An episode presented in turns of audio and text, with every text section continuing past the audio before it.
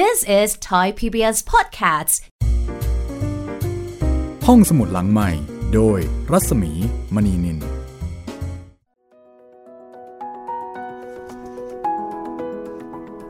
สวัสดีค่ะ ต้อนรับคุณผู้ฟังเข้าสู่รายการห้องสมุดหลังไม้กลับมาพบกันที่นี่อีกเช่นเคยนะคะ สวัสดีคุณจิตเรนค่ะ สวัสดีครับพี่หมีครับ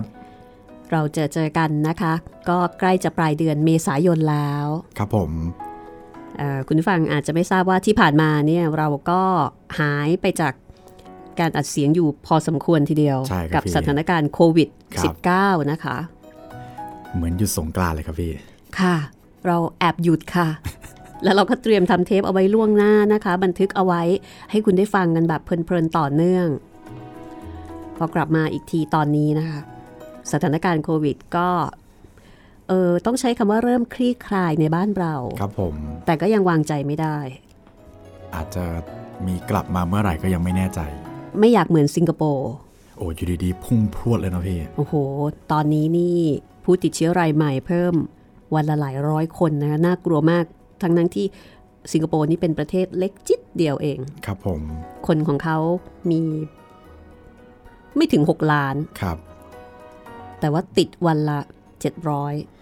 ตอนนี้ คือเกือบจะเท่าประเทศไทยอยู่แล้ว เยอะมากค่ะครับ อันนี้ก็เป็นอุทาหรณ์เนาะถึงแม้ว่าตัวเลขของเราเนี่ยจะลดน้อยลง แต่ว่าก็ยังไม่สามารถประมาทได้ เพราะว่าโรคติดต่อแม้กระทั่งมีเพียงคนเดียวครับ มันก็ติดต่อ มันก็ยังคงติดต่อได้อยู่นะคะครับผมถ้าดูแลไม่ดี อยากกระนั้นเลย เรามาฟังเรื่องน่าสนใจกันดีกว่านะคะ วันนี้ค่ะ จดหมายเหตุโกษาปานไปฝรั่งเศส ก็มาถึงตอนที่ 32 แล้วนะคะ ตอนนี้เห็นชื่อบทแล้วก็น่าจะมาถึงปลายทางของท่านโกษาปานในฝรั่งเศสแล้วล่ะครับ ใช่ค่ะเอ่อเป็นบทที่ 86 นะคะ ตอนเมื่อราชทูตออกจากพระนคร พระนครในที่นี้ก็น่าจะเป็นกรุงปารีส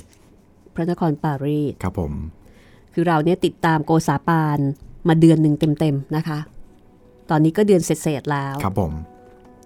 กับการที่ไปขึ้นฝั่งที่เมืองเมืองบรัสเมืองแล้วก็บรัสไปเที่ยวหัวเมืองทางฝ่ายเหนือครับแล้วก็กลับมาที่ปารีสแล้วก็ตอนนี้กำลังจะออกจากเมืองฝรั่งเศส ออกจากเมืองหลวงแล้วก็น่าจะเดินทาง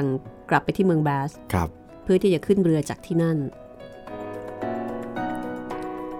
ซึ่งก็จะเป็นเรื่องราว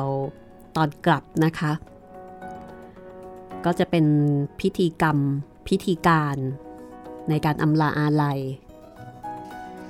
ผู้ที่เกี่ยวข้องต่างๆเอ่อวันนี้ค่ะ วันนี้เนี่ย จะไปไหนบ้างเอ่ย โอ้ดูจากโปรแกรมแล้วก็น่าจะ เดินทางซะส่วนใหญ่นะครับพี่ เดินทางแล้วก็เป็นการ เป็นการเล่าเรื่องโดยรวมๆนะคะ ครับ แล้วก็หลังจากนั้นเนี่ยก็จะมีพูดถึงประวัติ คือเดอวีเซ่เนี่ยอืมเดอวีเซ่ก็จะพูดพูดแบบภาพรวมโดยทั่วไปว่ามันมีอะไรเกิดขึ้นบ้าง แล้วก็พูดถึงพูดถึงทูตแต่ละคนอืมในความรู้สึกของเขาครับอืมพูดถึงอุปทูต ตรีทูต อ่าแล้วก็ หลังจากนั้นก็จะมีเรื่องของ หลังจากกลับมาแล้วเนี่ย คือตอนที่จะกลับก็จะมีเอ่อพระราชสารนะคะที่พระเจ้าหลุยส์ที่ 14 เนี่ยยกย่องโกษาปานครับ แล้วก็มีเรื่องของบัตรหลวงเดอลาชาสที่ก็ชมเชยโกษาปานอีกเช่นกันอืม แล้วก็มีการเล่าโมเมนต์นะคะ ช่วงเวลาที่ราชทูตลงเรือกลับมาเมืองไทย แล้วก็มีการดูสุริยคราสระหว่างทางที่กลับมาด้วยค่ะ โอ้ แสดงว่า ช่วงนั้นโชคดีเลยนะครับ กลับมาปุ๊บมีสุริยคราสพอดีเลย ใช่ยังไม่ยังกลับไม่ถึงนะ อ๋อยังกลับไม่ถึงระหว่างทางระหว่างทางอือฮึแล้วก็เล่าถึงการเดินทาง มีแวะที่แอฟริกาใต้ครับผมนะคะ เนี่ยค่ะ ก็น่าสนใจค่ะ แล้วก็มีพวกจดหมงจดหมายอะไรต่างจนกระทั่งกลับถึงกรุงศรีอยุธยา กลับถึงกรุงศรีอยุธยา และหลังจากนั้นก็มีการพูดถึงประวัติประวัติของโกษาปานปิดท้ายโอ้นะคะนี่ก็ยาวเหมือนกันนะครับเนี่ย ยาวค่ะเหมือนว่าจะจบจะจบนะคะ แต่ว่ามันก็จะมีเรื่องนู้นเรื่องนี้ ให้เดอวิเซ่ได้เขียนบันทึกเอาไว้ โอ้ดีเลยครับพี่ คนผู้ฟังนี่คุ้มเลย กลับจากฝรั่งเศสยังได้ฟังที่ไทยต่ออีกนิดหน่อย ใช่ค่ะ เอาล่ะ เรื่องราวจะเป็นอย่างไรต่อไปก็ ต้องติดตามต่อไปนะคะ ก็ยังมีให้คุณได้ฟังกันแบบสนุกสนุกๆอีกหลักเอ่อ แล้วก็ในช่วงนี้คุณผู้ฟังก็สามารถที่จะเสนอเรื่องที่อยากฟังมาได้ ครับผม ติดต่อกันได้ทางเพจเนาะทางเพจเลยครับทางเพจไทย PBS Podcast ครับผม ค่ะ ติดต่อมาได้ทาง inbox เลยนะครับ ค่ะ หรือไม่ก็มาที่เพจรัศมีมณีนินก็ได้เช่นกันนะคะ เอาละตอนนี้ถ้าพร้อมแล้ว เรากลับไปหาโกษาปางกันดีกว่าค่ะครับกับตอนที่ 32 ค่ะ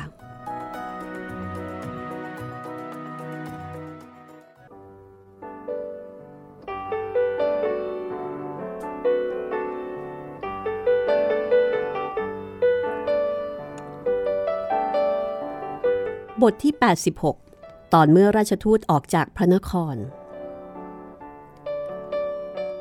เดวิเซ่บอกว่า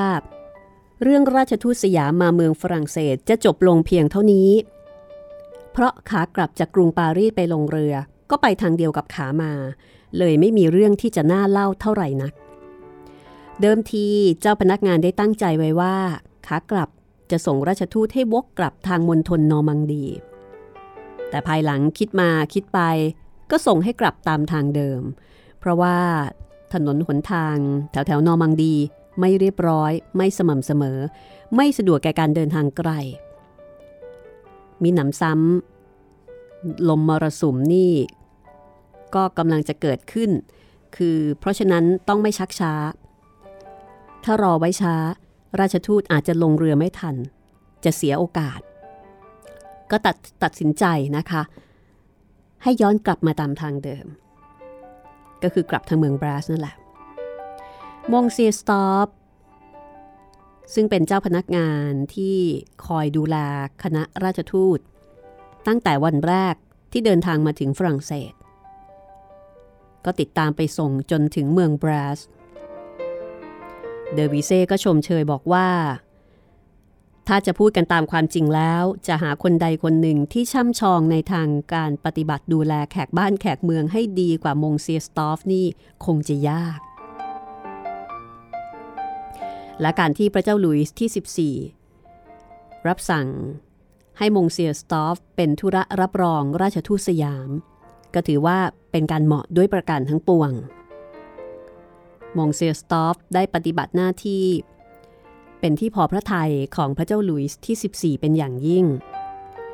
แม้แต่คณะของราชทูตเอง หรือว่าตัวของโกษาปานเอง ก็ยังมีความพึงพอใจในมองเซียสตอฟเป็นที่สุด เพราะฉะนั้นก็อาจจะนับได้ว่ามองเซียสตอฟได้ทำคุณประโยชน์แก่ฝรั่งเศส และสยามอย่างเอกอุ ตลอดเวลา 9 เดือนที่ล่วงไปแล้ว จากนั้นเดอวีเซ่ก็กล่าวถึงบรรดาท่านที่ได้กลับไปเมืองไทยกับราชทูตต่อไป ก็คือครั้งนี้เนี่ย ก็จะมีชาวฝรั่งเศส ที่จะเดินทางกลับสยาม กลับกรุงศรีอยุธยา พร้อมกับราชทูต เช่นบาทหลวงอาเบเดลิยอนซึ่งท่านเคยอยู่ที่เมืองไทยมาก่อนแล้ว ก็จะเป็นผู้นำราชทูต คือเป็นคนที่นำราชทูตมาเมืองฝรั่งเศส แล้วก็เป็นล่ามให้ด้วย พระเจ้าหลุยส์ที่ 14 ก็มีพระประสงค์ว่าอยากจะให้บาทหลวงอาเบเดลิยอน กลับไปเป็นเพื่อนราชทูต ซึ่งในโอกาสนี้บาทหลวงเดลิยอน ก็บอกว่า ความศรัทธาของท่านเนี่ยมีฤทธิ์แรงกล้า มากกว่าความรักต่อญาติพี่น้องทั้งหมด ท่านได้สู้ละบ้านเกิดเมืองนอน อันเป็นที่รักยิ่ง เป็นครั้งที่สอง เพื่อจะกลับไปสั่งสอนเผยแผ่พระศาสนาในเมืองไทย ซึ่งเป็นเมืองไกล แล้วก็ไม่ใช่บ้านเกิดเมืองนอนของท่าน คือเหมือนกับว่าบาทหลวงเดรยอนเนี่ยเอาหน้าที่มาเป็นที่หนึ่ง ในการที่จะเผยแผ่ศาสนาตามความศรัทธาของท่าน แม้ว่าจะต้องจากบ้านเกิด ที่ฝรั่งเศสจากญาติพี่น้องจากครอบครัว แต่ท่านก็ไป ตอนนี้ก็คือเดินทางกลับไปพร้อมกับคณะของราชทูต นอกจากบาทหลวงเดลิยอนแล้วก็ยังมีบาทหลวงแห่งคณะมิสซังต่างประเทศไปกับท่านอีกสี่องค์ เพื่อที่จะช่วยสั่งสอนเผยแผ่พระศาสนาแก่คนไทย เดวิเซ่บอกว่าชะนี้จึงเป็นที่หวังว่าในไม่สู้ช้าข้างหน้า พระศาสนาคริสต์ตังคงแผ่ออกไปในเมืองนั้นตามลำดับ แท้จริงเท่าที่ได้เห็นผลแห่งการสั่งสอนปรากฏขึ้นทันตาแล้ว อย่างเช่น ท่านอันโตนิโอปินโต ซึ่งเป็นเหมือนกับเป็นบาทหลวงชาวสยาม แล้วก็ได้รับการสั่งสอนโดยคณะมิสซังต่างประเทศ ในระหว่างที่อยู่เมืองไทย เพราะว่าเกิดและเติบโตที่เมืองไทย อันโตนิโอ ปินโตได้เข้ามาเรียนต่อที่มหาวิทยาลัยซอร์บอนน์ ในที่นี้ใช้คำว่ามหาปริญญา ซึ่งอาจจะหมายถึงมหาบัณฑิตก็ว่าได้นะคะ ก็ถือได้ว่าเป็นเครื่องภูมิใจมิใช่น้อย แล้วก็เป็นที่หวังต่อผลแห่งการสั่งสอนในภายภาคหน้าต่อไปเป็นอันมาก เพราะว่าตัวท่านอันโตนิโอปินโต ท่านนี้ท่านเดียวเนี่ยก็ถือได้ว่าเป็นสักขีพยาน ที่จะแสดงให้เห็นถึงความสำเร็จของงานศรัทธา แห่งคณะมิตรสังต่างประเทศในเมืองสยาม ว่าเป็นงานที่มีผลสำเร็จและควรจะบำรุงให้เจริญก้าวหน้าต่อไป อันหนึ่ง นอกจากบัตรหลวงคณะมิตรสังต่างประเทศซึ่งมีประจำอยู่ใน เมืองไทยมาเป็นเวลานานแล้ว บาทหลวงเดอลาชาสซึ่งเป็นหัวหน้าของคณะเยซูอิตในฝรั่งเศส ยังได้ประกาศพระราชประสงค์ของสมเด็จพระนารายณ์ซึ่งมีพระไทยมุ่งหมาย จะใคร่ได้บาทหลวงคณะเยซูอิต ซึ่งเป็นผู้ชำนาญการวิชาความรู้ต่างๆ คือนอกเหนือจากศาสนกิจกิจทางศาสนาแล้วเนี่ย ก็ยังมีความชำนาญในวิชาความรู้ต่างๆ ที่เป็นประโยชน์ต่อการพัฒนาบ้านเมืองด้วยบัตรหลวงเดอลาชาสให้บรรดาพระสงฆ์ในคณะของท่าน คือมีการประกาศให้ทราบ แล้วก็ถามว่าใครสมัครใจที่จะไปกรุงศรีอยุธยา ก็ให้บอกมา จะได้เลือกส่งตามใจชอบ คือมีการประกาศเลยนะคะว่ามีใครอยากจะไปกรุงศรีอยุธยารอบนี้บ้าง ขณะนั้นก็มีบาทหลวงคณะเยซูอิตยื่นใบสมัครถึง 150 องค์ด้วยกันนะคะ โอ้โห ล้นหลามเลย เกินกว่าความต้องการเป็นไหนๆท่านบาทหลวงเดลาแชสก็เลยต้องเลือก เลือกได้ 14 องค์ค่ะ มีการระบุชื่อมาด้วย เช่น บาทหลวง เลยอเล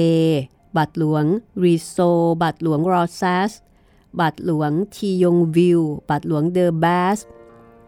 บาทหลวงกอวิวบาทหลวงกอลุยซงบาทหลวงดือบูเชบาทหลวงดือซา แล้วก็อีกหลายองค์นะคะ ก็เรียกว่าครั้งนี้มีบาทหลวง ที่จะไปเผยแผ่พระศาสนาคณะเยสุอิตนี้ถึง 14 องค์ ครั้นเตรียมตัวออกเดินทาง พร้อมเสร็จเรียบร้อยบาทหลวงเดอลาแชส และก็บาทหลวงตาชาซึ่งเคยไปเมืองไทยแล้ว แล้วก็กลับไปเป็นล่ามราชทูต ซึ่งจะเป็นหัวหน้าคณะของบาทหลวงที่จะออกไปในคราวนี้ ก็ได้พาบาทหลวงเยซูอิตที่สมัครมาทั้ง 14 องค์เนี่ยไปเฝ้าทูลลาพระเจ้าหลุยส์ที่ 14 ซึ่งพระองค์มีพระประสงค์ว่าอยากจะเห็นบาทหลวงชุดใหม่ ที่สมัครไปกรุงศรีอยุธยาก็คือทั้งทั้ง 14 องค์นี้แหละ ทีนี้พอเข้าเฝ้าแล้ว พระเจ้าหลุยส์ที่ 14 เนี่ยก็มีรับสั่งกับบาทหลวงอขอเรียกว่าท่านกันแล้วกันนะ กับบาทหลวงทั้ง 14 ท่านนี้ว่า เรามีความยินดี อนุโมทนา ในกิจกุศลของท่านทั้งหลายคราวนี้เป็นอันมาก ขอจงไปดีอยู่ดีทำผลประโยชน์แก่พระศาสนา และชาวไทยให้มาก ๆ เถิด แต่ก่อนที่ท่านทั้งหลายจะลาไปคราวนี้ เราอดไม่ได้ ต้องชมเชยท่านทั้งหลายเป็นพิเศษ ด้วยที่ท่านเป็นผู้ที่ได้ถูกเลือกจากบรรดาสงฆ์ผู้มีศรัทธา อยากไปเมืองไทยถึง 150 องค์ นี่เป็นพยานชี้ให้เราเห็นว่า ท่านเป็นผู้สามารถยิ่ง ทั้งในทางศรัทธาและทางความรู้ หาไม่ที่ไหน ท่านจะได้ถูกเลือกก่อนคนทั้งหลายอื่นๆ ที่สมัครอยากไปด้วยเหมือนกัน พอรับสั่งดังนี้แล้ว ก็ทรงเชิญ ให้เข้าสำนักของบาทหลวงเดลาแชสที่ในวังนั้น แล้วก็มีการเลี้ยงอาหาร มื้อใหญ่ เหมือนกับเป็นการเลี้ยงส่งนั่นเอง นอกจากบาทหลวงสองชุด ที่จะออกไปกับราชทูตไทยคราวนี้แล้ว ก็ยังมีมองเซียเดอลาลูแบร์อัครราชทูตของพระเจ้าหลุยส์ที่ 14 คนนี้ล่ะค่ะ เป็นเจ้าของหนังสือ จดหมายเหตุลาลูแบร์ที่โด่งดังมากนะคะ ก็เป็นเอกสารทางประวัติศาสตร์ที่สำคัญมากอีกชุดหนึ่ง ซึ่งส่องสะท้อนให้เราเห็นถึงบ้านเมืองกรุงศรีอยุธยา คือจดหมายเหตุโกษาปานไปฝรั่งเศสเนี่ยทำให้เราเห็นถึงบ้านเมืองของฝรั่งเศสในยุคนั้น เห็นถึงความรู้ความสามารถของคณะทูตไทยเมื่อมองจากสายตาของคนฝรั่งเศส แต่ว่าจดหมายเหตุลาลูบาเนี่ยจะทำให้เราได้เห็นถึงสภาพบ้านเมืองวิถีชีวิตความเป็นอยู่ และทัศนคติของชาวฝรั่งเศสผ่านลาลูบาที่มีต่อกรุงศรีอยุธยา เล่มนั้นก็สำคัญทีเดียวนะคะ นี่แหละค่ะ มาชุดนี้นะคะ แล้วก็มีมองเซียเซเบเร หัวหน้าของบริษัท กงปยีแดแอง ซึ่งเป็นอุปทูต แล้วก็มีตรีทูตคือมองเซียแดฟาชซึ่งเป็นคนที่ทำหน้าที่จัดการงานเมืองโดยตรง ในคณะนี้อุปทูต จะทำหน้าที่จัดการสัญญาค้าขาย ส่วนตรีทูตคือแดฟาชเนี่ยทำหน้าที่บังคับบัญชาการกองทหารฝรั่งเศส ซึ่งจะมาอยู่เมืองไทยคราวนั้น คนทั้งสามเหล่านี้ล้วนเป็นคนสำคัญในราชการเมืองฝรั่งเศส มาแต่ก่อนทั้งนั้นเลยสำหรับบาทหลวงไม่ใช่บาทหลวงขออภัย คือตรีทูตมองเซียเดฟาสนี่ต่อมา ก็มีเรื่องมีราวกับท้าวทองกีบม้าหรือว่ามารีเดอ กีมาร์นะคะหลังจากที่เจ้าพระยาวิชาเยนทร์ หรือว่าคอนสแตนตินฟอลคอนเนี่ย เสียชีวิตไปแล้ว คนนี้ก็มีเรื่องที่แสดงให้เห็นถึงน้ำจิตน้ำใจ ซึ่งไม่ค่อยจะมีในยุคนั้น เอาไว้ถ้ามีโอกาสเดี๋ยวค่อยเล่าให้ฟังกันนะคะแต่ว่ามันก็จะมาพัวพันกับคนในกรุงศรีอยุธยาที่เป็นชาวต่างชาติ อย่างเช่น ฟอนคอน แล้วก็ภรรยาของฟอนคอนก็คือเท้าทองกิบม้าในภายหลังนะคะ ก็คือมากันชุดนี้ เรือที่จะบรรทุกราชทูตแล้วก็คนอื่น ที่จะออกไปกรุงศรีอยุธยาในคราวนี้เนี่ยมีอยู่ห้าลำ เดวิเซ่บอกว่าถ้าคนทั้งหลายที่จะไปเมืองไทยในเรือห้าลำเหล่านั้น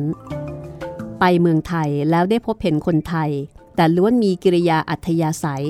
เหมือนราชทูตสามคน ที่ชาวฝรั่งเศสได้เห็นเป็นตัวอย่างในเมืองฝรั่งเศสคราวนี้แล้ว ก็คงจะเป็นที่พอใจหาน้อยไม่ ว่า ในตัวของโกษาปาน ซึ่งเป็นที่ประทับอกประทับใจของคนฝรั่งเศส เป็นคนเฉลียวฉลาด มีสติปัญญาหลักแหลม ชนิดที่หาตัวจับยากทีเดียว เดวิเซนี่ประทับใจมาก แล้วก็บอกว่าจริง ๆ ยังไม่มีโอกาสที่จะกล่าวถึงคุณงามความดีของโกษาปานให้หมดสิ้น ไปซะทีเดียวคือยังมีอีก ที่ยังไม่ได้กล่าวถึง มีอีกที่ยังไม่ได้ชม เดวิเซ่บอกว่าท่านเป็นอัครราชทูตมีตำแหน่งสูง ไปไหนมาไหน ต้องระวังรักษาเกียรติยศให้สมกับตำแหน่งสูงของท่านอยู่เสมอ คือเป็นถึงอัครราชทูต แต่โกษาปานนั้นก็มักจะแสดงความมีจิตใจที่ดี คือมีน้ำใจแก่ชนทุกชั้น ที่ท่านได้มีโอกาสเกี่ยวข้องด้วย แม้กระทั่งเรื่องเล็กๆ น้อยๆ ถึงกระทั่งที่ว่าใครที่ได้คำนับท่าน ท่านก็จะคำนับตอบ อย่างน่าจับใจ ราวกับว่าคนคนนั้นได้ช่วยเหลือท่านเป็นอย่างพิเศษ แล้วก็มีการบอกว่าถ้าใครได้เห็นโกษาปานเพียงครั้งเดียวหรือสองครั้ง ก็จะติดใจท่านทุกคนไม่มีเว้นเลย คือไม่ว่าใครก็ตามที่มีโอกาสได้เจอได้พบได้คุยกับโกษาปานเนี่ยจะต้องชอบต้องประทับใจไปเซตทุกคน ถึงขนาดนั้นเลยทีเดียวนะคะแหมฟังแบบนี้แล้วก็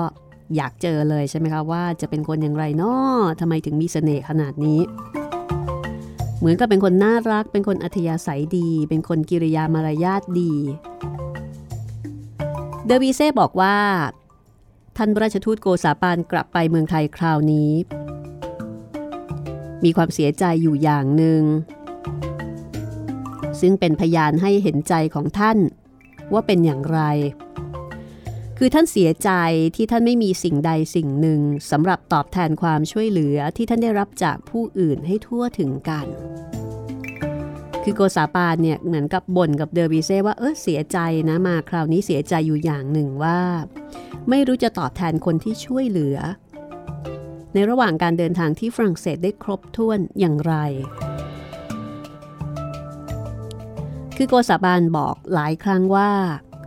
ไม่เคยคิดไม่เคยฝันเลยว่ามาฝรั่งเศสคราวนี้เนี่ยจะได้พบกับคนฝรั่งเศส ซึ่งมีน้ำใจนำข้าวของมามอบให้ท่านมากมายเช่นนี้ คือเนื่องจากว่าไม่ได้คิดว่าจะได้รับน้ำใจแล้วก็อัธยาศัยที่ดีถึงขนาดนี้ ท่านก็เลยไม่ได้เตรียมอของฝากมาพอที่จะฝากให้ครบทุกคน คือไม่ได้มีของที่จะตอบแทนได้หมดทุกคน ก็เลยรู้สึกเสียใจ ในขณะที่พระเจ้าหลุยส์ที่ 14 และพระบรมวงศานุวงศ์ซึ่งได้พระราชทานแล้วก็ประทานข้าวของต่างๆ อันนี้โกษาปานก็ก็ไม่น่าอัศจรรย์ใจอะไร เพราะว่าอยู่ในหมายกำหนดการอยู่แล้วในการที่จะไปเข้าเฝ้า กษัตริย์ของฝรั่งเศส แล้วก็พระบรมวงศานุวงศ์อันนี้ก็มีการเตรียมของที่จะไปถวายอยู่แล้ว แต่สำหรับคนอื่น ทุกชั้นทุกตระกูลที่พากันมาพบแล้วก็ให้ข้าวของมากมาย อันนี้เนี่ยไม่ได้อยู่ในแผน แล้วก็ไม่ได้คาดฝันด้วย ก็เลยไม่ได้ตระเตรียมสิ่งของพอที่จะแจกจ่ายให้ทั่วกัน เดวิเซ่บอกว่าแต่ก็ไม่เป็นไร ใช่ว่าจะลืมบุญคุณของใครเมื่อไหร่ ขอให้รอหน่อย จนกว่าเรือที่ท่านไปนี้ กลับมาถึงเมืองฝรั่งเศส ก็จะรู้ว่าโกษาปานเนี่ยลืมหรือไม่ลืม เพราะว่าโกษาปานพูดโดยนัยยะว่า ถ้าเรือกลับแล้ว ก็จะส่งของกำนันให้พอแก่การสำหรับแจกจ่ายให้ทั่วถึงกันทั้งหมด คือหมายถึงว่าเมื่อเรือไปถึงกรุงศรีอยุธยาแล้ว เรือก็จะต้องเดินทางกลับมาฝรั่งเศสใช่ไหมคะ นั่นแหละค่ะ โกษาปานก็จะฝากของ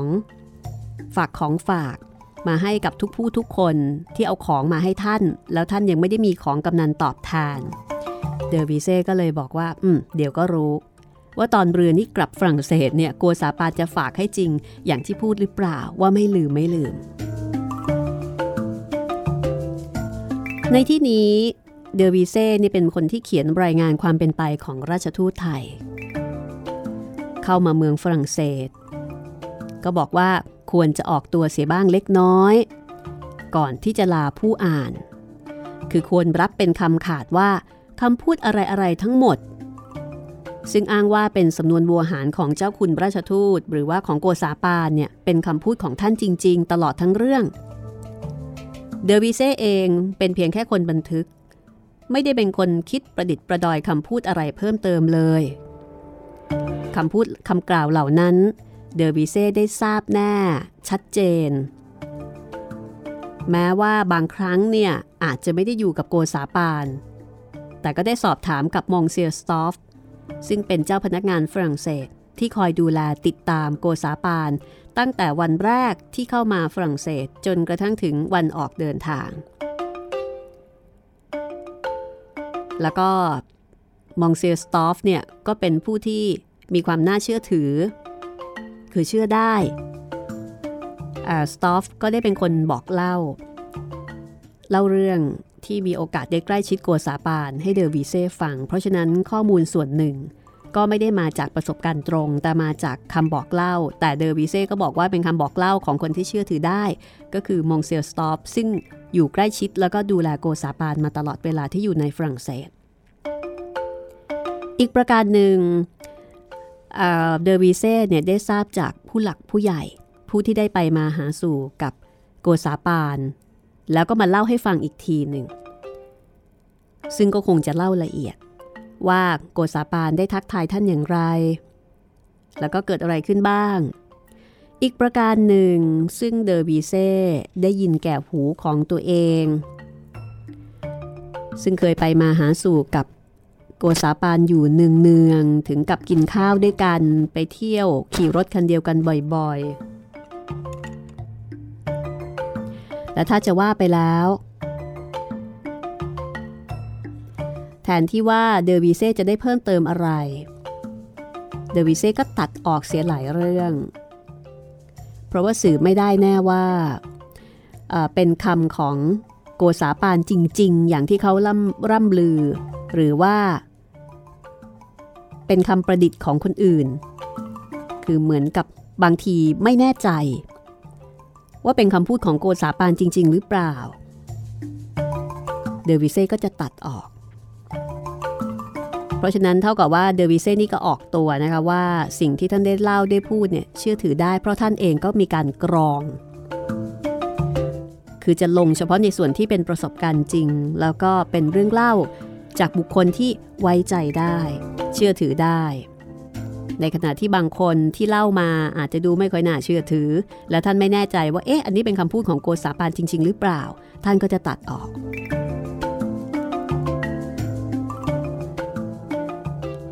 เดวิเซ่บอกว่าถ้าแม้นยังมีผู้ใดที่สงสัยในคำพูดของท่านราชทูตว่า น่าจะเป็นคำพูดของผู้เรียบเรียงลากระมัง ข้าพเจ้าก็จะขอให้ท่านผู้นั้นได้โปรดระลึกหน่อยว่าถ้าไม่เป็นคำของเจ้าของโกษาปาน ดังที่เดอวิเซ่อ้างแล้ว เดอวิเซ่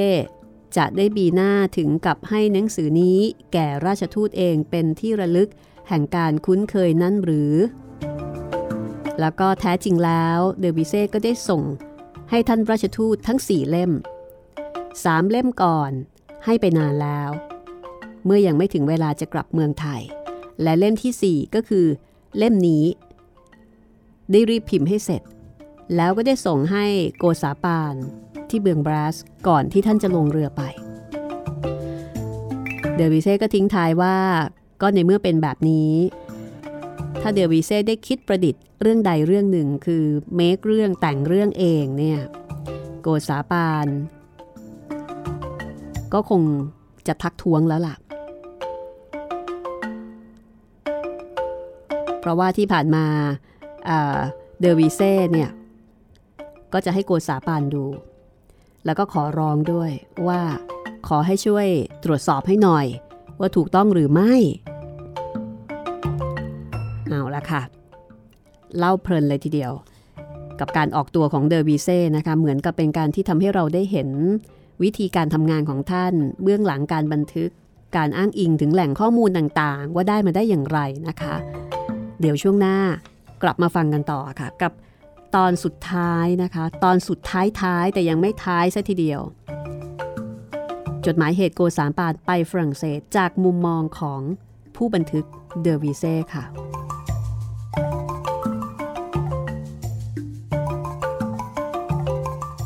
This is Thai PBS Podcasts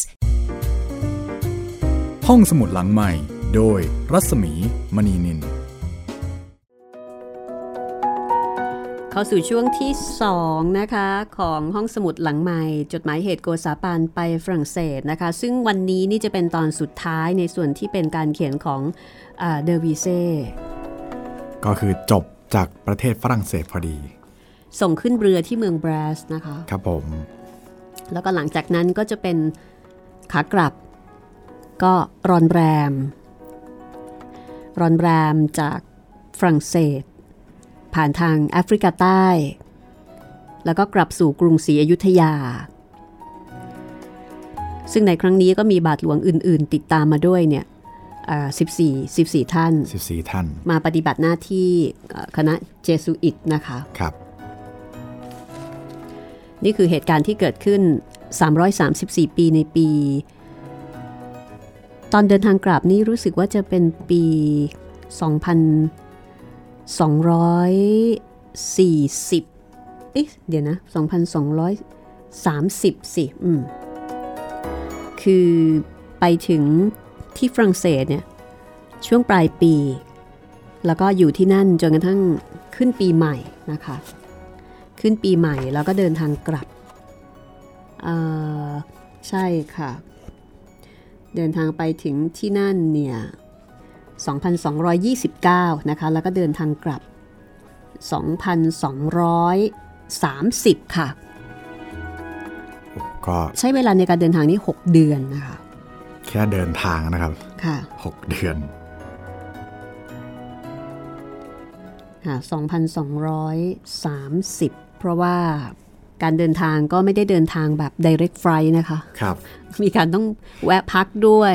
พักหลายรอบเลยแหละครับ ใช่ค่ะ คงมีการแวะพักหลายรอบทั้งแวะเพื่อที่จะตุนสเสบียงอาหารเนาะครับเพราะว่าคนทั้งเรือนี่ก็น่าจะมีอยู่มากมายทั้งในส่วนของลูพนักงานเรือลูกเรือ กับตันเรือ แล้วก็ผู้โดยสารอีกครับก็เป็นคณะใหญ่ล่ะ เพราะฉะนั้นก็เดินทางแบบรอนแรม แล้วก็พักตามรายทาง ไหนจะบางครั้งมีลมมรสุมมีพายงพายุอะไรแบบเนี้ยก็คงไม่สามารถที่จะเดินทางรวดเดียวได้ครับ ก็เป็นตอนที่ 32 นะคะ แล้วก็เป็นตอนสุดท้ายในส่วนของเดอร์บีเซ่ซึ่งก็ทำให้เราได้เห็นว่าเขาทำงานกันแบบมือโปรมาก มืออาชีพมาก แวบเดียว ค่ะ ส่งให้อ่านด้วยนะ เสร็จสี่เล่มอืมสุดยอดเลยจริง ๆ นะคะ ครับสำหรับในช่วงหน้าเนี่ยเดี๋ยวเรามาติดตามเรื่องของเดอร์วีเซ่ให้จบนะคะ ครับผมว่าในบันทึกของเดอร์วีเซ่ตอนสุดท้ายเลยเนี่ย ถ้ามีการพูดถึงในส่วนของ คณะทูตทั้ง 3 เอาไว้ว่าอย่างไร โดยเฉพาะในส่วนของอุปทูต แล้วก็ตรีทูต ซึ่งที่ผ่านมาอาจจะกล่าวถึงค่อนข้างน้อย เพราะว่าที่ผ่านมานี่จะพูดถึงในตัวของโกษาปานซะเป็นหลักนะคะเป็นส่วนใหญ่ครับผมด้วยความประทับใจ แล้วก็ตอนท้ายจะมีการพูดถึงตัวอุปทูตแล้วก็ตรีทูตบ้าง แต่ว่าเรื่องยังไม่จบนะคะคุณจิตเรนครับผม เรายังมีต่ออีกอมพอสมควรเลยนะพี่เอ่อน่าจะเป็นในส่วนของฟอร์ฮีลานะคะ ซึ่งครับเป็นผู้ผมปราบท่านก็ไปรวบรวมมา มีประวัติของออกพระวิสุทธิสุนทรหรือว่าโกษาปาน แล้วก็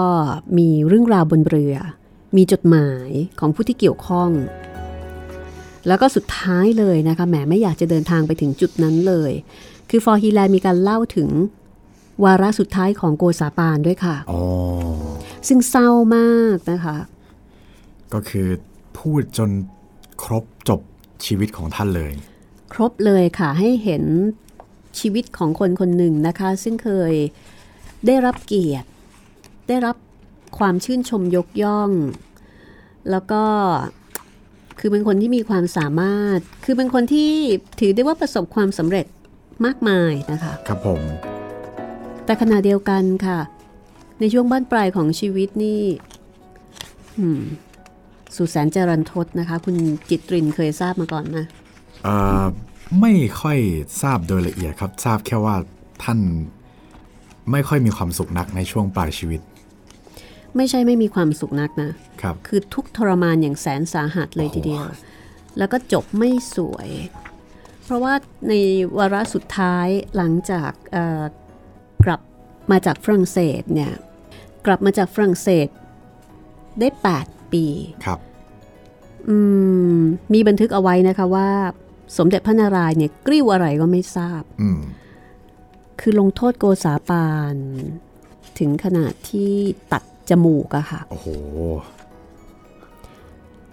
ฟันฟันจนกระทั่งจมูกแหว่ง ครับ แล้วก็หลังจากนั้นมาชีวิตของโกษาปานในหน้าที่การงานก็ก็จบ คือพูดอะไรก็ไม่ถูกใจ ครับ ถูกระแวง ถูกสงสัย ลูกเต้า เมียทั้งหลายก็ได้รับความเดือดร้อน และสุดท้ายว่ากันว่าโกษาปานก็ฆ่าตัวตาย รันทดมากนะคะ ทั้งทั้งที่เคยเป็นถึงความความดีความชอบครับ อย่างมากมาย คือจบแบบไม่สวยครับ ไม่น่าประทับใจนะคะ สมกับคุณค่าและก็ความสามารถของท่าน จะเห็นได้ว่าโกษาเหล็ก ซึ่งเป็นพี่ชายของโกษาปานครับ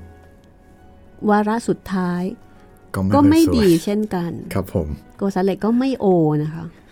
กษาปาน คิดว่าน่าจะโอกว่า ปรากฏว่าโอ้โห ยิ่งหนักกว่าอีก ครับผม โกษาเหล็กนี่ถูกเคี่ยนเคียน แล้วก็ตรอมใจครับ แล้วก็ตาย อาจจะมาจากบาดแผล อาจจะเนาะอาจจะโดนช้ำเคี่ยนเยอะอาจจะช้ำอักเสบครับมีไข้แทรกซ้อนอะไรอย่างเงี้ยก็ตาย แต่โกษาปานเนี่ยไม่ได้โดนเคี่ยนเนี่ยโดนตัดจมูกแล้วก็โดนลงโทษอย่างอื่นครับ โอ้ตัดจมูกก็ไม่ไหวแล้วพี่ๆโอ้เศร้ามากเลยนะครับ ก็เราก็เออชื่นชมในช่วงที่งดงามของท่านนะคะครับช่วงนี้ถือว่าเป็นช่วงชีวิตที่ดีงามจริงจุดพีคครับพี่ๆพีคมากของโกษาปานค่ะ แล้วก็ไม่ได้ดีงามเฉพาะสำหรับคนไทยเท่านั้นด้วยครับนะะเอาละค่ะในช่วงนี้นะคะ เดี๋ยว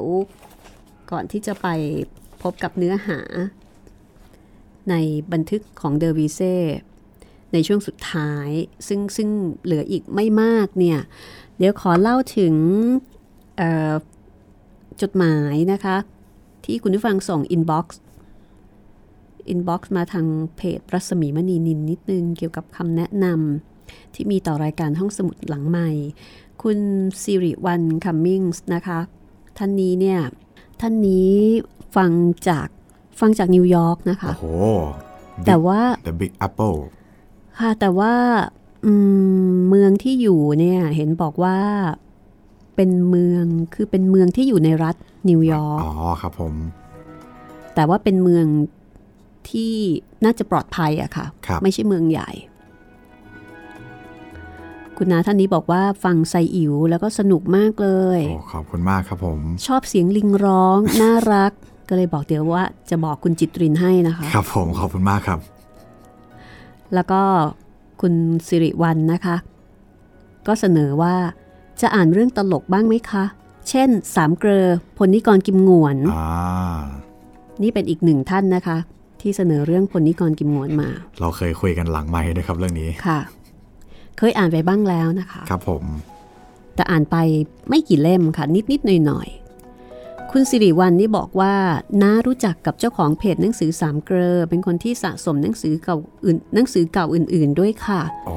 แล้วก็รู้จักกับคุณปริญญาอินทรปาลิศหลานปู่ของคุณปรีชาอินทรปาลิศคนเขียนสามเกลอด้วยครับคุณผมปริญญาหรือว่าคุณเป็ดเป็นคนเขียนตามคำบอกของคุณปู่อ๋อแล้วก็วิ่งส่งต้นฉบับอื้อหือเห็นภาพเลยนะคะ ครับผม อุยต้องขอบคุณคุณคุณน้าสิริวัลมาก ๆ นะคะ ที่เสนอแนะ แล้วก็บอกว่าถ้าสนใจเนี่ย เดี๋ยวช่วยติดต่อ กับคุณปริญญาหรือว่าคุณเป็ดให้ได้ เพราะว่าคุ้นเคยกันดีอยู่ ถ้าได้มานี่น่าจะสนุกนะครับพี่พลนิกรกิมหงวนไม่แน่ใจนะคะว่าคนในยุคนี้ฟังแล้วจะเก็ตหรือเปล่า จะขำหรือเปล่าอ่าคิดว่าน่าจะขำบ้างครับ เพราะว่าเคยฟังพ่อแบบเล่ามุกบางมุกให้ฟังก็เออ ไม่ไม่เลวไม่เลวคือคนแต่ก่อนเนี่ยเอ่อยุค Gen X Gen Y นี่อาจจะยังพอได้นะครับ Gen X นี่ยังพอขครับำ Gen Y นี่ก็น่าจะพอไหว แต่ว่าหลังจากนั้นนี่ไม่แน่ใจ ว่ามุกยังคงเวิร์กยังคงทำงานอยู่หรือเปล่าครับ แต่พ่อกับแม่ผมนี่อื้อหือบอกว่าขำมากแบบใช่เน้นค่ะเน้นตลอดเลยขำมากอย่างเงี้ยครับคืออ่านไปนึกภาพไปก็จะนั่งหัวเราะกันไปครับ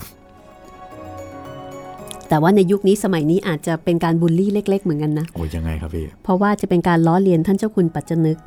ในเรื่องศีรษะล้าน เจ้าคุณปัจจนึกเนี่ยจะโดนล้อแบบ ไม่มีชิ้นดีเละตุ้มเป๊ะ โดนลูกๆหลานๆล้อ เพราะว่าท่านนี่เป็นคนหัวล้าน แล้วก็เป็นคนใจน้อย พลนิกรกิมงวนนี่ก็จะชอบเอา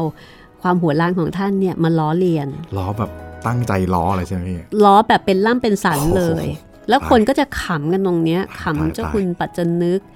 แล้วก็ขำบุคลิกของท่านครับขำไอ้แห้ว ซึ่งเป็นคนรับใช้ครับก็จะมีวิธีพูดอีกแบบหนึ่งวิธีพูดที่ก็ทำให้ขำขำกิมหงวน ซึ่งกิมหงวนนี่ก็เป็นคนรวย แล้วก็ชอบอวดร่ำอวดรวย ที่ใส่แว่นดำใช่ไหมพี่ใช่เคยเห็นอยู่ครับว่างๆก็ฉีกแบงค์ฉีกแบงค์ฉีกแบงค์เป็นการ เวลาที่ไปเจอคนดูถูกอะไรอย่างเงี้ยเขาจะฉีกแบงค์ให้ดูเหมือนกับจะบอกว่าเขารวยมาก โอ้โห คือถ้าฟังแต่ประเด็นแบบนี้เนี่ยอาจจะดูเหมือนว่าไม่น่ารักครับแต่พอไปอ่านดูเนี่ยทั้งหมดที่มันผสมกลมกล่อมอยู่ในนั้นเนี่ยมันเป็นเรื่องที่น่ารัก แล้วก็เป็นเรื่องที่ขำมากครับๆแล้วก็มีดรดีเรกอ้าวดรดิเรกดรดีเรกนรงฤทธิ์นะคะ ซึ่งก็จะเป็นคนที่เป็นหนุ่มหัวนอก เป็นตัวแทนของคนไทยที่ไปเรียนต่อต่างประเทศอืมแล้วเวลาพูดก็จะชอบพูดไทยปนอังกฤษ I I U U อ๋อมีถึงตั้งแต่ยุคนั้นเลยเหรอครับ ไทยปอนอังกฤษ อ่า เหมือนกับว่าในยุคสมัยนั้นเนี่ยมีคนไทยที่ไปเรียนจบที่ต่างประเทศนี่ไม่มากนักอืมดีเรกเนี่ยเป็นหนึ่งในนั้น แล้วดีเรกเนี่ยก็เป็นคนที่ถ้าตามท้องเรื่องนี่คือเป็นจีเนียสคนหนึ่งเลยทีเดียวอืมสามารถที่จะทดลองนู่นนี่นั่นได้อยู่เสมอนะคะคือเป็นคนเก่งครับ แล้วก็เป็นคนขี้อวด ขี้อวด กิมงวนเนี่ยจะอวดโปรยในขณะที่ดีเรกเนี่ยจะอวดในแง่ของเออวิชาความรู้อวดฉลาดอวดฉลาดครัปบระมาณนั้น แต่ก็อยู่ในแก๊งเนี้ยค่ะสามอ๋อเกลอแล้วก็บวกกับดีเรกไปอีกคนหนึ่งครับ แต่พอผสมผสานกันแล้วนี่มันตลก มันน่ารักอะ่ะไอครับความอวดของเขานี่มันมันน่ารักหมดเลย ก็เอาไงดีล่ะคะ คุณผู้ฟังฟังแล้วมีใครอยากฟังบ้างหรือเปล่า แต่ส่วนตัวผมเนี่ยอยากฟังครับ อยากเห็นพ่อเห็นแม่ เห็นพี่หมีเล่าแล้วมันจะตลกสักแค่ไหนจ้าอยากพิสูจน์ครับ และที่สำคัญนะคะ เรื่องของพลนิกรกิมงวนเนี่ยมันเหมือนกับเป็นการบันทึกประวัติศาสตร์ ประวัติศาสตร์สังคมของเมืองไทยในช่วงนั้นสมัยนั้น บันทึกว่าในสมัยอาจจะรุ่นปู่รุ่นรุ่นปู่รุ่นย่าของเราเนี่ยนะคะบรรดาเซเลบ ของกรุงเทพหรือว่าคนมีตังค์ของกรุงเทพในช่วงนั้นเนี่ยเขาเขาไปกินอะไร เขาไปเที่ยวที่ไหนกันอืมเช่น เวลาที่จะไปกินบะหมี่เขาต้องไปกินบะหมี่ราชวงศ์อะไรก็เงี้มียราชวงศ์โอ้โหซึ่งซึ่งยุคเราอะครับ เราจะนึกไม่ออกละไม่ค่อยแล้วครับ เขาจะต้องไปแถวราชวงศ์แล้วก็รถที่ใช้ คาดิแลกเก๋งอะไรอย่างเงี้ย Cadillac เป็นรถที่เศรษฐีสมัยนั้นใช้ครับเราก็จะงงๆละ เดี๋ยวนี้ก็แทบไม่เหลือละ อืม คือ คือมันก็จะสะท้อนถึงไลฟ์สไตล์หรือว่าการใช้ชีวิตของคนในยุคนั้นอ่าสะท้อนถึงหัวใจของกรุงเทพ ย่านไฮโซหรูหรา ย่านธุรกิจของกรุงเทพในยุคนั้น และขณะเดียวกันก็เป็นการบันทึกอ่าช่วงเวลาสำคัญของของกรุงเทพ เช่น การเข้าร่วมสงครามโลก ครั้งที่สองอืมซึ่งสามเกลอนี่ก็รู้สึกว่าจะไปเป็นทหารร่วมรบอะไรอย่างเงี้ยค่ะ คือพอเวลามีเหตุการณ์สำคัญสำคัญเนี่ย ผู้เขียนก็จะเอาเหตุการณ์สำคัญสำคัญนั้นเอามาเป็นฉากในการเขียน แล้วก็ให้สามเกลอกับเจ้าคุณปัจจนึกเนี่ยไปมีส่วนในเหตุการณ์นั้นๆ ถ้าเป็นสงครามก็มีการไปร่วมรบครับเพราะฉะนั้นก็จะทำให้คนในยุคหลังเนี่ยเหมือนกับได้อ่านประวัติศาสตร์ แต่เป็นการอ่านประวัติศาสตร์ที่มีชีวิต แล้วก็แล้วก็สนุก และที่สำคัญมันตลกกำลังจินตนาการอยู่ว่ายุคสมัยมันจะไล่ๆกับอาจารย์เหมหรือเปล่าครับ หรือว่าใหม่กว่า ในขณะที่ครูเหมเนี่ยน่าจะประมาณช่วงใกล้ ๆ กันนะคะอ๋อเออ อันนี้น่าสนใจน่าจะใกล้ ๆ กัน แต่ว่าของครูเหมเนี่ยจะเป็นการพูดถึงชนบท ชนบทจะเยอะ จากมุมมองของคนที่เป็นชาวบ้านครับ แต่ว่าอันเนี้ยจะเป็นมุมมองของคนที่คนเมืองเลย คนเมืองครับอ๋อออ่า คนเมือง แล้วก็คนมีตังค์อะพูดง่ายครับๆคนมีตังค์คนที่มีโอกาสทางสังคมครับถ้าเป็นศัพท์ของยุคนี้ก็จะต้องบอกว่าเป็นพวกอีลิทอะไรอ่าประมาณเป็นอย่างเงี้ย elite ประมาณครับผมนั้นเลยนะคะ ก็จะเห็นอีกอีกแง่มุมหนึ่ง เอาละก็ขอบคุณนะคะ คุณสิริวัลที่เสนอแนะมานะคะ ขอบคุณมากครับค่ะขอบคุณมาก ๆ เลยค่ะ ทีนี้เดี๋ยวเรามาฟังอันนี้ให้จบก่อนกันละกันนะครับผมกับเดอวีเซ่นะคะ De Vize เดี๋ยวครับจะไม่จบมัวเมาส์กันครับ ไปกันเลยค่ะ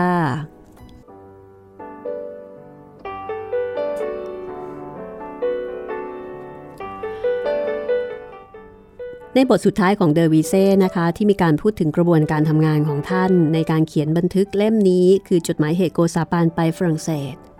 เดอวีเซ่บอกว่า อีกประการหนึ่งเล่า ถ้าจะแก้ว่า อ๋อ ถึงให้ดูก่อนก็จะเป็นไรไป เจ้าคุณราชทูตจะรู้หรือไม่รู้น้ำหนักในคำของท่านเราก็ไม่รู้ชะนี้ ข้าพเจ้าจะขอแถมท้ายอีกหน่อยหนึ่งว่า หนังสือรายการนี้ใช่ว่าข้าพเจ้าจะได้พิมพ์งุบงิบซุกซ่อน แต่ในพวกกันเองเมื่อไหร่ เดวิเซ่บอกว่า เขาได้พิมพ์ขายเป็นการเปิดเผยประการหนึ่ง และอีกประการหนึ่ง ได้ถวาย และมอบให้เป็นของที่ระลึก แก่ท่านผู้หลักผู้ใหญ่ที่มีส่วนเกี่ยวข้องกับเรื่องนี้โดยตรง และท่านเหล่านั้นก็ล้วนเป็นผู้รู้เรื่องความเป็นจริงในเรื่องนี้โดยตลอดต้นตลอดปลาย ทั้งเป็นผู้รู้ภาษาหาผู้เสมอเหมือนไม่มีในสมัยนี้ด้วย ถ้าเป็นคำประดิษฐ์ของเขาเอง เดอวิเซ่ก็บอกว่าข้าพเจ้าจะหน้าด้าน ถึงกับเอาหนังสือนี้ไปให้หรือ เมื่อเจ้าของเห็นชื่อของตนมีอยู่ในรายงานนี้ ก็เป็นธรรมดาว่าจะต้องอยากดู อยากรู้ อยากเห็น ว่าเดอวีเซ่จะเล่าเรื่องนั้นๆว่าอย่างไร ก็ถ้าว่าข้าพเจ้ามิได้เล่าไปตามที่ท่านเหล่านั้น ได้ยินแก่หูรู้แก่ตาแล้ว เขาจะมิโต้เถียงกับข้าพเจ้าหรือ และถ้าเขาจับผิดข้าพเจ้าได้ ข้าพเจ้าจะเอาหน้าไปไว้ที่ไหน ขอได้โปรดนึกดูบ้าง เข้าใจว่าอาจจะมีคนไปวิพากษ์วิจารณ์ให้เข้าหูของเดอวีเซ่ว่าเดอวีเซ่เขียนเองเมคเองอะไรทำนองนั้น เดอวีเซ่บอกว่าแท้จริง ราชทูตนี้คือโกษาปานถึงจะสรรเสริญว่าเฉลียวฉลาดสักบานใด ก็ไม่เกินกว่าความเป็นจริง เช่น ท่านยอพระเกียรติยศก็มิใช่ว่าหลับตาชมเรื่อยไปเมื่อไหร่ ท่านมิใช่คนสอพรอเลย ท่านออกปากสรรเสริญใคร มีในหลวงเป็นต้น ท่านก็สรรเสริญเฉพาะในสิ่งที่เป็นจริงที่เห็นแก่ตาทั้งนั้น แต่ความฉลาดของท่านปรากฏตรงที่ว่า ท่านฉลาดเลือกเฟ้นสิ่งที่น่าชมต่างหาก สิ่งที่บางคนแลไม่เห็น ท่านก็หยิบขึ้นมาพรรณนาทันที เพราะเหตุชนี้ถ้อยคำที่ท่านยอพระเกียรติยศไม่ใช่ยอจนเหลิงและที่ท่านชอบว่าบ่อยๆ ว่าคำเล่าลือถึงบุญบารมีของพระเจ้าหลุยส์ที่ 14 ยังแพ้แก่ความเป็นจริงนั้น ก็เพราะท่านเชื่อมั่นในใจว่าเป็นดังนั้น เพราะท่านไม่เคยนึกฝันเลยว่าบุญบารมีของพระองค์จะเป็นถึงเพียงนี้จริง จากนั้นเดอวีเซ่ก็กล่าวถึงอุปทูตและตรีทูต โดยบอกว่า ข้าพเจ้าจะกล่าวถึงท่านอุปทูตตรีทูตด้วยบ้างเล็กน้อย เพราะกิจลักษณะของท่านทั้งสอง ผู้เป็นตำแหน่งรองนี้ไม่ค่อยได้มีโอกาสกล่าวถึงกี่มากกี่น้อย โดยบอกว่าท่านอุปทูตนั้นเป็นคนเชี่ยวชาญชำนาญการไปมาในต่างประเทศมาก เป็นคนมีนิสัยซื่อตรง เหลือที่จะกล่าวให้เข้าใจได้ ท่านเกลียดการประจบ ประแจงตลบตะแลงต่างๆ แล้วก็เป็นคนที่ตรงไปตรงมา ไม่มีอุบายเล่กระเทศอย่างที่เขาว่าคดในข้องอในกระดูก เป็นคนซื่อตรงที่สุด แล้วก็เป็นคนที่มีใจซื่อตรงสมกับที่ปรากฏให้เห็นทุกอย่างทุกประการ ส่วนสติปัญญาเฉลียวฉลาดของท่านก็ต้องรักษาเป็นคมไว้ในฝัก เพราะหน้าที่ของท่านเป็นเพียงอุปทูต ไม่ได้มีโอกาสที่จะแสดงให้ปรากฏเด่น เหมือนกับท่านเจ้าขุนราชทูต ซึ่งไม่ว่าไปไหนมาไหน เป็นผู้ที่ต้องออกหน้า รับธุระแสดงให้เห็นให้ฟังอยู่ทุกคราว อันนี้คือออกหลวงกัลยาราชมัยตรี ซึ่งเป็นอุปทูต ส่วนตรีทูต คุณศรีวิสารวาจาเดอวิเซ่บอกว่า ยิ่งมีโอกาสน้อยกว่าอุปทูตในการที่จะแสดงความสามารถ แต่ถ้าจะว่าไปแล้ว ก็สักแต่ว่าท่านได้รับตำแหน่งเป็นราชทูตมาเท่านั้น ท่านรักษาตำแหน่งเป็นที่สามในโอกาสต่างๆ ไปไหนมาไหนก็ไปมาด้วยกันกับทูตใหญ่เท่านั้น ที่จริงท่านยังหนุ่มมาก ความสามารถยังไม่ได้ปรากฏขึ้นที่ไหน แต่อาศัยเหตุที่บิดาของท่าน เคยเป็นราชทูตไปเจริญทางพระราชมัยตรีที่พระราชสำนักโปรตุเกสมาแล้ว จึงนับเหมือนว่าท่านเป็นเชื้อชาติราชทูต พระเจ้ากรุงสยามจึงทรงแต่งตั้งให้เป็นตรีทูตมาเพื่อดูแลงานการงานเมือง คล้ายๆกับให้มาฝึกซ้อมมือซ้อมใจ เพื่อที่จะให้เป็นราชทูตตามตระกูลต่อไปข้างหน้า สุดท้าย เดอวิเซ่บอกว่า